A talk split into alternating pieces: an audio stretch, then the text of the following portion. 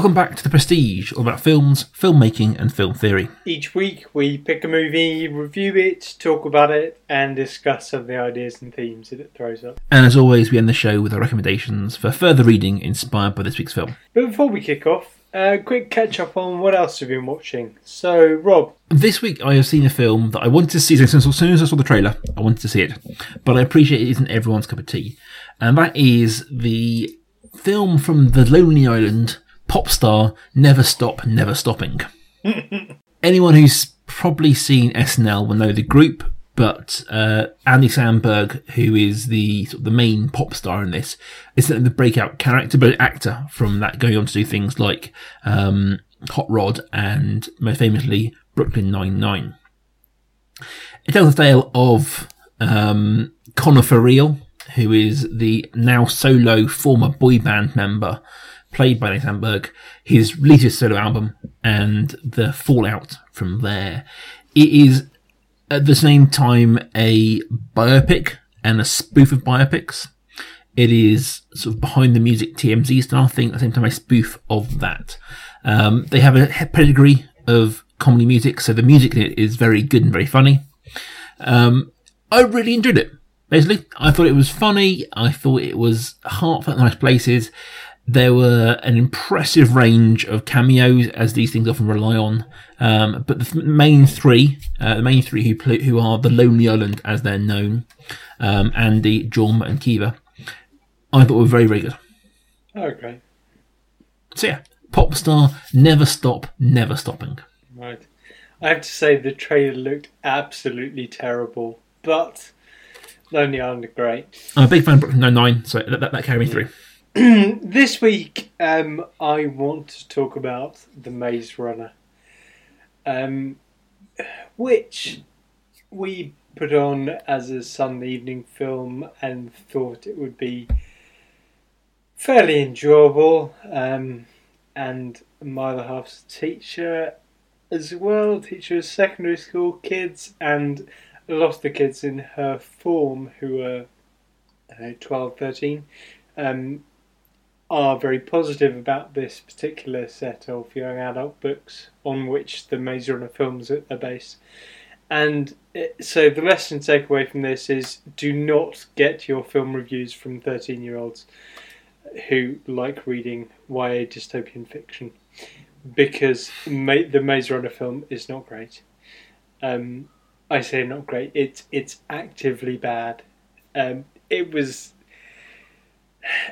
I think the the only good acting performance in it was Will Poulter, who was in The Revenant last year, from the ridiculous to the sublime. Um, it was it, it it was dystopia by numbers. You knew exactly what was going to happen, and it was just it, I'm I'm not sure why it had to exist. Basically, uh, I looked at a synopsis of the book after, and also the book on which the sequel is based, and it seemed they left out a lot of stuff. Um, maybe they left out stuff that would have actually made it interesting. But there we go. Don't see the Maze Runner. Fair enough. So this week, um, we are talking about a film. That's it's a it's a new one to Rob, and it's it's time I sprung a franchise on him after some weeks of Harry Potter that he uh, introduced me to. So it's the first of Richard Linklater's Before trilogy, the Before Sunrise film. All right, I have an admittedly insane idea, but if I don't ask you this, it's just gonna haunt me the rest of my life. I have no idea what your situation is, but I feel like we have some kind of uh, connection, right? Yeah, me too. Great. So listen, here's the deal. This is what we should do. You should get off the train with me here in Vienna and come check out the town. We just got into Vienna today, and we're looking for something fun to do. Sprechen Sie English? Yeah, of course. Yeah. Uh, could you speak German for a change? Now I'm gonna call my best friend in Paris, who I'm supposed to have lunch with in eight hours. Okay? Okay. film from 1995 before sunrise was written and directed by richard linklater it stars it only has two stars uh, ethan hawke plays the a young American, and Julie Delpy plays a young French woman, and it tells the story of this this couple who decide pretty much on a whim to spend the night together, not in a in a sort of uh, spend the night together in a hotel way, but literally spend the night together walking around uh, the city of Vienna. And it's about the conversations that they have in this foreign city and their discussions of life, which are veiled or not so veiled metaphors for them talking about each other. So, Rob, what are your thoughts? Now, I, I'm going to lay everything on the line here, guys. Anyone who knows me knows that my film tastes tend towards the more bombastic. I, I will advocate for Mad Max, End of the Week, King Kong, Godzilla. These are films I love. And I have been less than complimentary on indie films, shall we say, and films that uh, are not my cup of tea. And I went into watching Before Sunrise thinking, you know what, this isn't going to be my cup of tea. That being said, I did enjoy the film. I thought that the two main stars are very likable and there's great chemistry there, and it was certainly enjoyable spending the night with them in the same way they spent it with each other.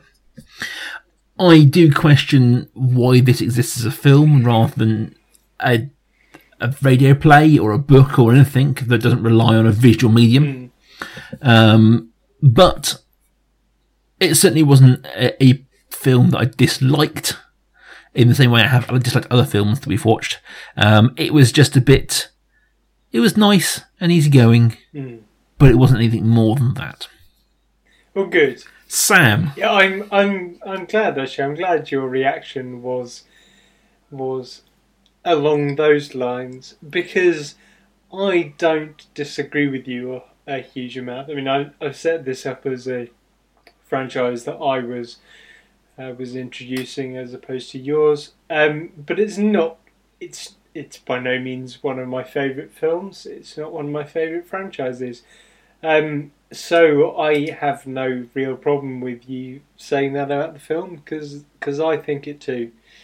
Um, I do think, though, that one of the strengths of this film is the script.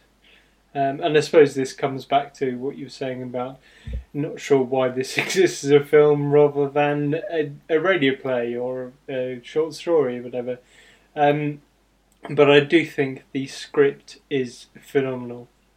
And I think that with two less likable actors, the the performances wouldn't have been so impressive, and it wouldn't have been such an.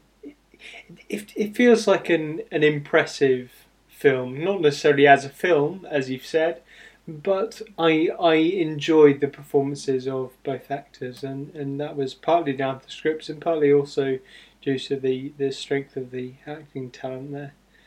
Um, it, it, it was gentle. I mean, I did the ironing while I was watching it. It feels like that sort of film. Um, it it feels like a, a, a, very gentle film. It's there's nothing offensive about this film at all. Um, so I'm I'm I'm glad I'm glad in a way that your reaction was like that because yeah it wasn't your cup of tea. But then we've seen uh, people who follow this podcast have seen you advocate films like Brick, which aren't necessarily your your mainstream no. bombastic. So it's it, it was it was pleasing to me that that was that was your reaction. Um, I, I would caveat here that I talked about how I'm not sure why this is a film, and I don't think that I want, I mean, that isn't due to its its calm and gentle and slow cinema nature. Uh, you know, Brick is a great one. Brick is a film that is slow Certainly, it isn't bombastic, but it is visually interesting. It has things to say visually, as well as on the script. And the only sequence in this film that I thought had something to say visually was right at the end when you sort of you f- almost flashback, but not really flashback, but go you go see the places that they've touched during the night, and there's no one there now, or there's other people there. This this this, and that was the only sequence in the film that had something to say visually. Apart from that, I'm not sure what I get from this film beyond reading the script. And the script is brilliant. Like the naturalism of the two of them, I haven't seen anywhere else recently. And the, the pure chemistry and the pure idea of them falling in love and, and that whole that whole journey they took us on there, it was was brilliant. Um, and I can't fault that in any way, especially the end scene when they're saying goodbye at the train. Like that, that feels like this dam bursting of something that's been building up over, over the over the, the hour and a half of the film. And you know, like I, I do want to stress, I'm saying I'm not sure it's a film. I did enjoy it. I very much enjoyed watching this film, um, but it hasn't rocked my world in the way I think it has for some people. No. I would disagree with you slightly. Actually, I, th- I thought there was there w- there was a moment that I thought was was visually interesting, and it made me think. Well, this film is more carefully made, and maybe it's more carefully filmed than we give it credit for, even though the the acting and the the scripts are exemplary. And it was um, there's a scene when the two of them are um, having dinner late at night on a barge on the Danube. Um, and the scene starts with Ethan Hawke talking, and there is a shot of the candle between them. And then the the scene changes, and you have a shot of his face, and then the camera pulls out, and you see his face framed by what's around him, which includes Julie Delpy's fringe. I thought that that was really clever. That showed that someone had been thinking about the way that this is filmed, and I don't think we would give give that enough credit. Um, I, I wouldn't say I think it's sloppily filmed. I think there are, you know, if you talk about things like the Dogme movement um, and the Idiots, which I think are sloppily filmed, this isn't that. There's certainly certainly care taken, but I don't think that care extends to intent. right. Okay. Uh, they aren't trying to say something with those visuals, and the visuals themselves aren't interesting enough to grab me. I suppose the better words. Um, but all that being said, you know, if, if this was if this was if this was a, a two handed play, I would bloody love it. Yes. Yeah. You know, if this was a stage production, I would I would be all over this um, because it works in that kind of. It's all about the two of them talking, and it's refreshing to see a film like that. But if you want to win me over on a film, you need to bring something visually to that, that table, um, and I don't think they did. What do you think about the subjects that they were talking about? They were talking a lot about chance and freedom. I suppose you, you got that. That was connected to how they came together, but also this the idea of time and time progressing and Julie Delpy's attitude to the the time of her life and death coming to her, and Ethan Hawke's different ideas about time. How did you feel about that? I mean, I felt that they. For me, the interesting thing was how the time revealed them. Um, that we uh, have. At the start, they talk. He, he had his little. He talks about you know being you know twenty years in the future, and you you're married with a husband, you're bored, and you think about man you could have been with, kind of thing. Mm. And the early, they're all kind of presenting this this face at the beginning, or this section of themselves, and it takes the time for them to reveal things about themselves. And the, I mean, talking script wise, there is this idea, I suppose, and this is kind of you look at the narrative structure of how they how they roll out the things that you they tell you. They're very keen to talk about their futures far quicker than they talk about their pasts. They don't talk about their past. I mean, beyond you know, a very superficial thing, they don't get into the meat and sort of details of their past until they're probably playing um, on the pinball machine later on. Yeah. That's the moment in which they talk about their their past, and they're happy to talk about their future well before that. But more pressing than that, they won't even talk about the present probably until the dynasty, until they have that, the fake um, phone call and, and talk to, each, talk to their, their friends. Um, they don't really deal with what they're doing, but there is this kind of, I suppose, this through thought, the entire thing of this ticking clock. Yeah, it's interesting picking up what you were saying about when they, when they talk about their past right at the beginning, but they're not really talking about their past. They're talking about a snapshot of the past that they're happy for someone else to see. Hmm. And you're right that it it's only it, that pinball scene is is the starting point of it, and also the the fake phone call in the diner as well. But it, it's only then that they start talking about the reality of what's happening now and what could happen in it, what how their past could could affect how they are now. So you have her starting to open up about her therapy, for, for an example. So even though you do have those sort of flashback ish moments at the start, they're very curated. It's very, very much she shows hmm. him what she wants him to see, and vice versa. Yeah, I think that, that yeah, it's it's it's that the, the time reveals Mm. them. It reveals the truth about them because I think if, if you look at the, uh, particularly look at um, his character, the start of the film is very cynical in many ways about love. Um, he talks about his parents and talks about what love is to him, and he's very, very, very cynical about that. But you feel it was revealed over the film that he isn't. He isn't actually that cynical. It's, it's all a facade to cover hurt. Um, Yeah. and, and, and, but not as much, but same thing as for her. She feels very, she feels very practical early on. Um, and that is revealed to be a, also a cover for sort of her romanticism of it. Um, and they grow to romanticize each other, but also romanticize the night and what it's going to mean to them in the future. Um, and what, what is the, the, the future of this, of this night. Hmm. Yes, yeah. It's it's interesting though that they.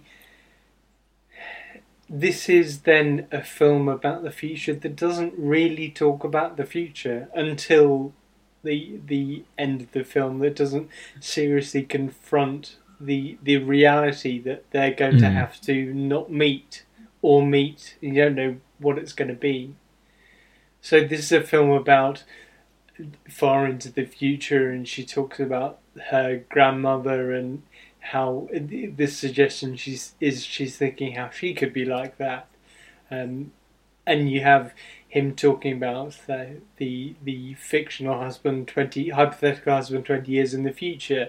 So the, there's all this talk of what could happen and the possibilities from this moment and the potential for this night, and yet they very much don't talk about it at all.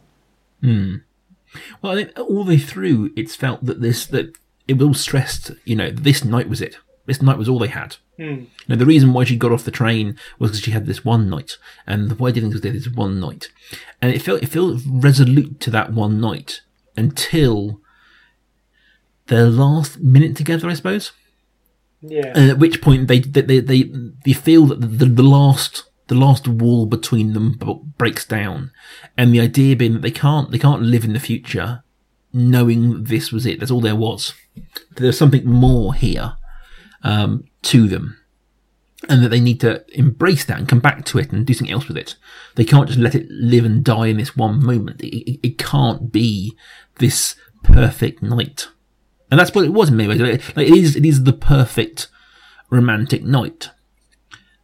And I think it's it's it's interesting to embrace the idea that that actually has to have a future now. Yes, and so it's interesting as well that they it suggests that there can be no such thing as a perfect romantic night on its own because hmm. it has to be seen as part of something, and if it isn't seen as something part of something, then it's it's actually quite a tragic moment. It, it's not beautiful and romantic. It's it's terrible, and it's a reminder of, of loss and what you couldn't have. Yeah, I mean it, it, it's I suppose it's it's that young that young freedom giving way to adulthood a little bit. You know, th- th- they do seem at the start very kind of you know two kids on an adventure, um, and she seems very wise and he seems very young. And over the course of the film, they kind of they grow to be adults, but also the same kind of that kind of desperate need to feel that affection and feel that again. Um, and that's why I like the idea that, that, that I talk about that scene, that visual scene when we flash back to all the locations they've been during the night.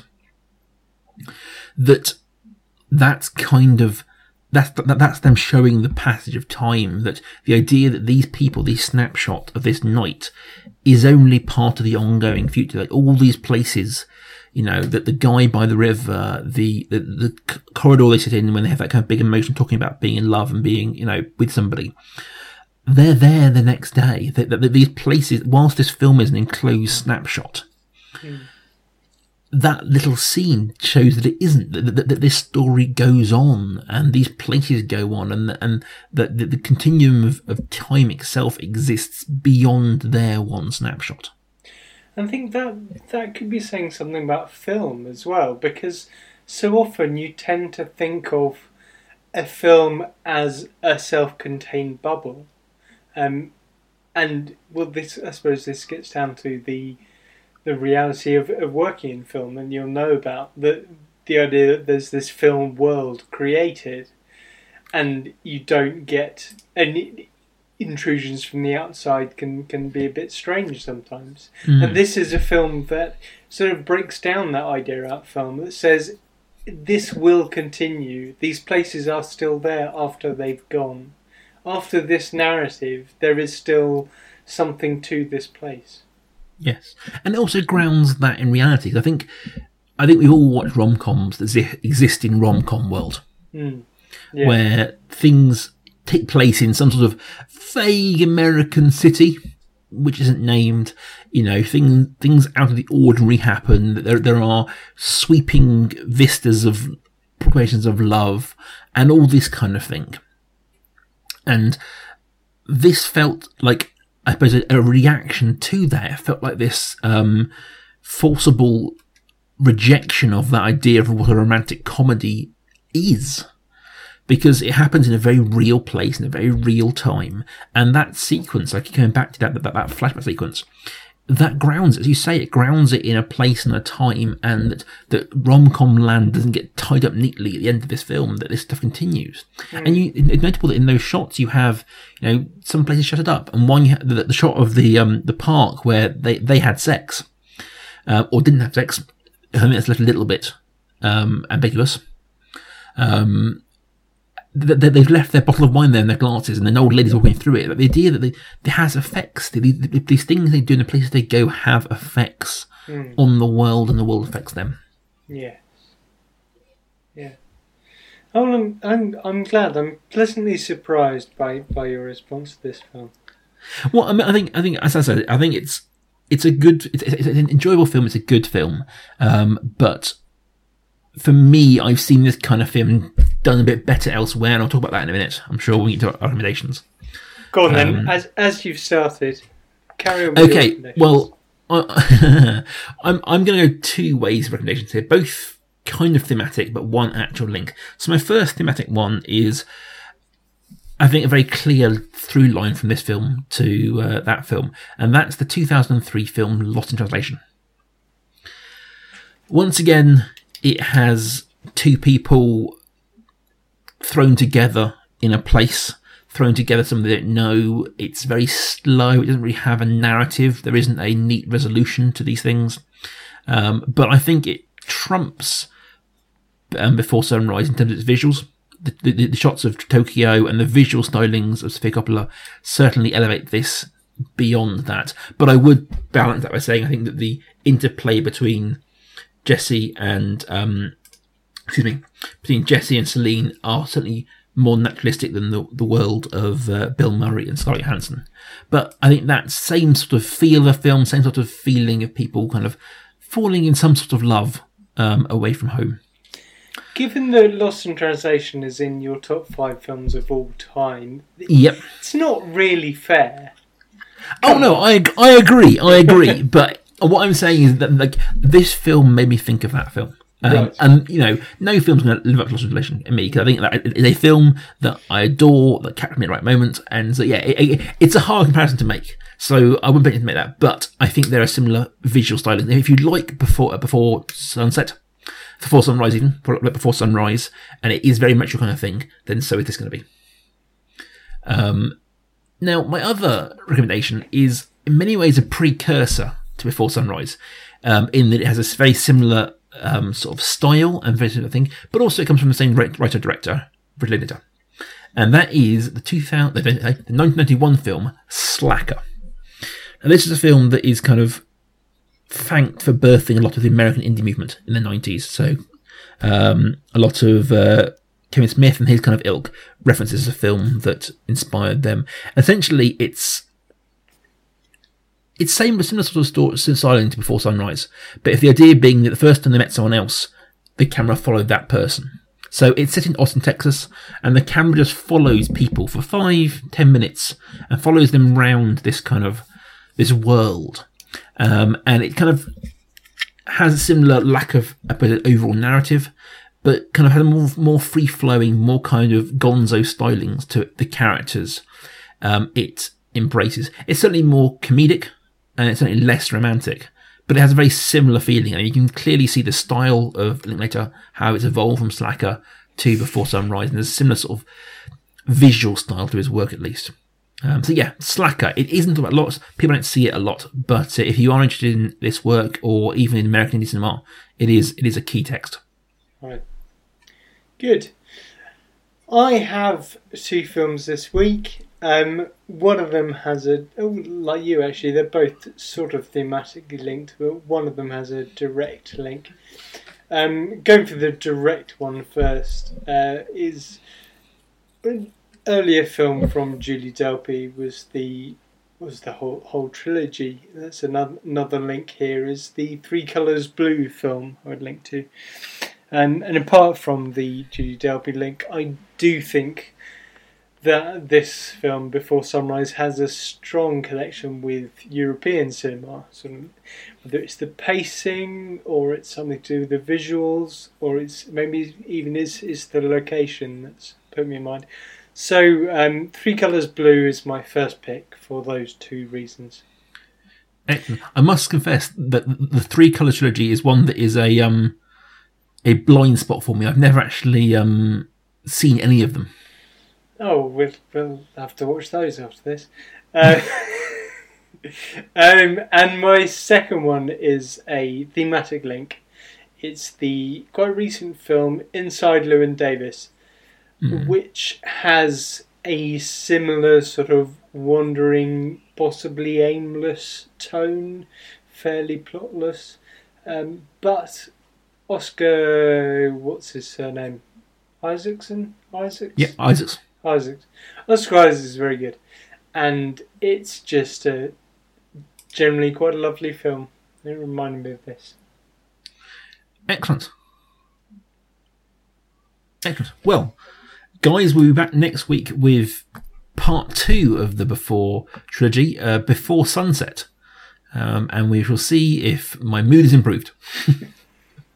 And before then, you can get in touch with us. You can use this newfangled Reddit thing that Rob's going to tell you about now.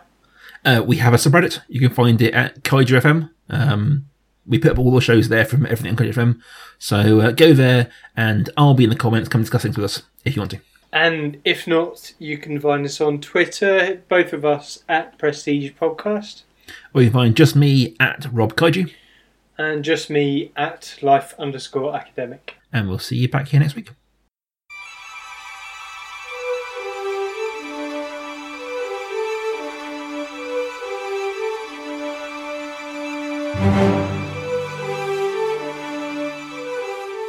Prestige is a Kaiju Industries production. Check out their other work at facebook.com forward slash Kaiju Industries. Rawr. Arg.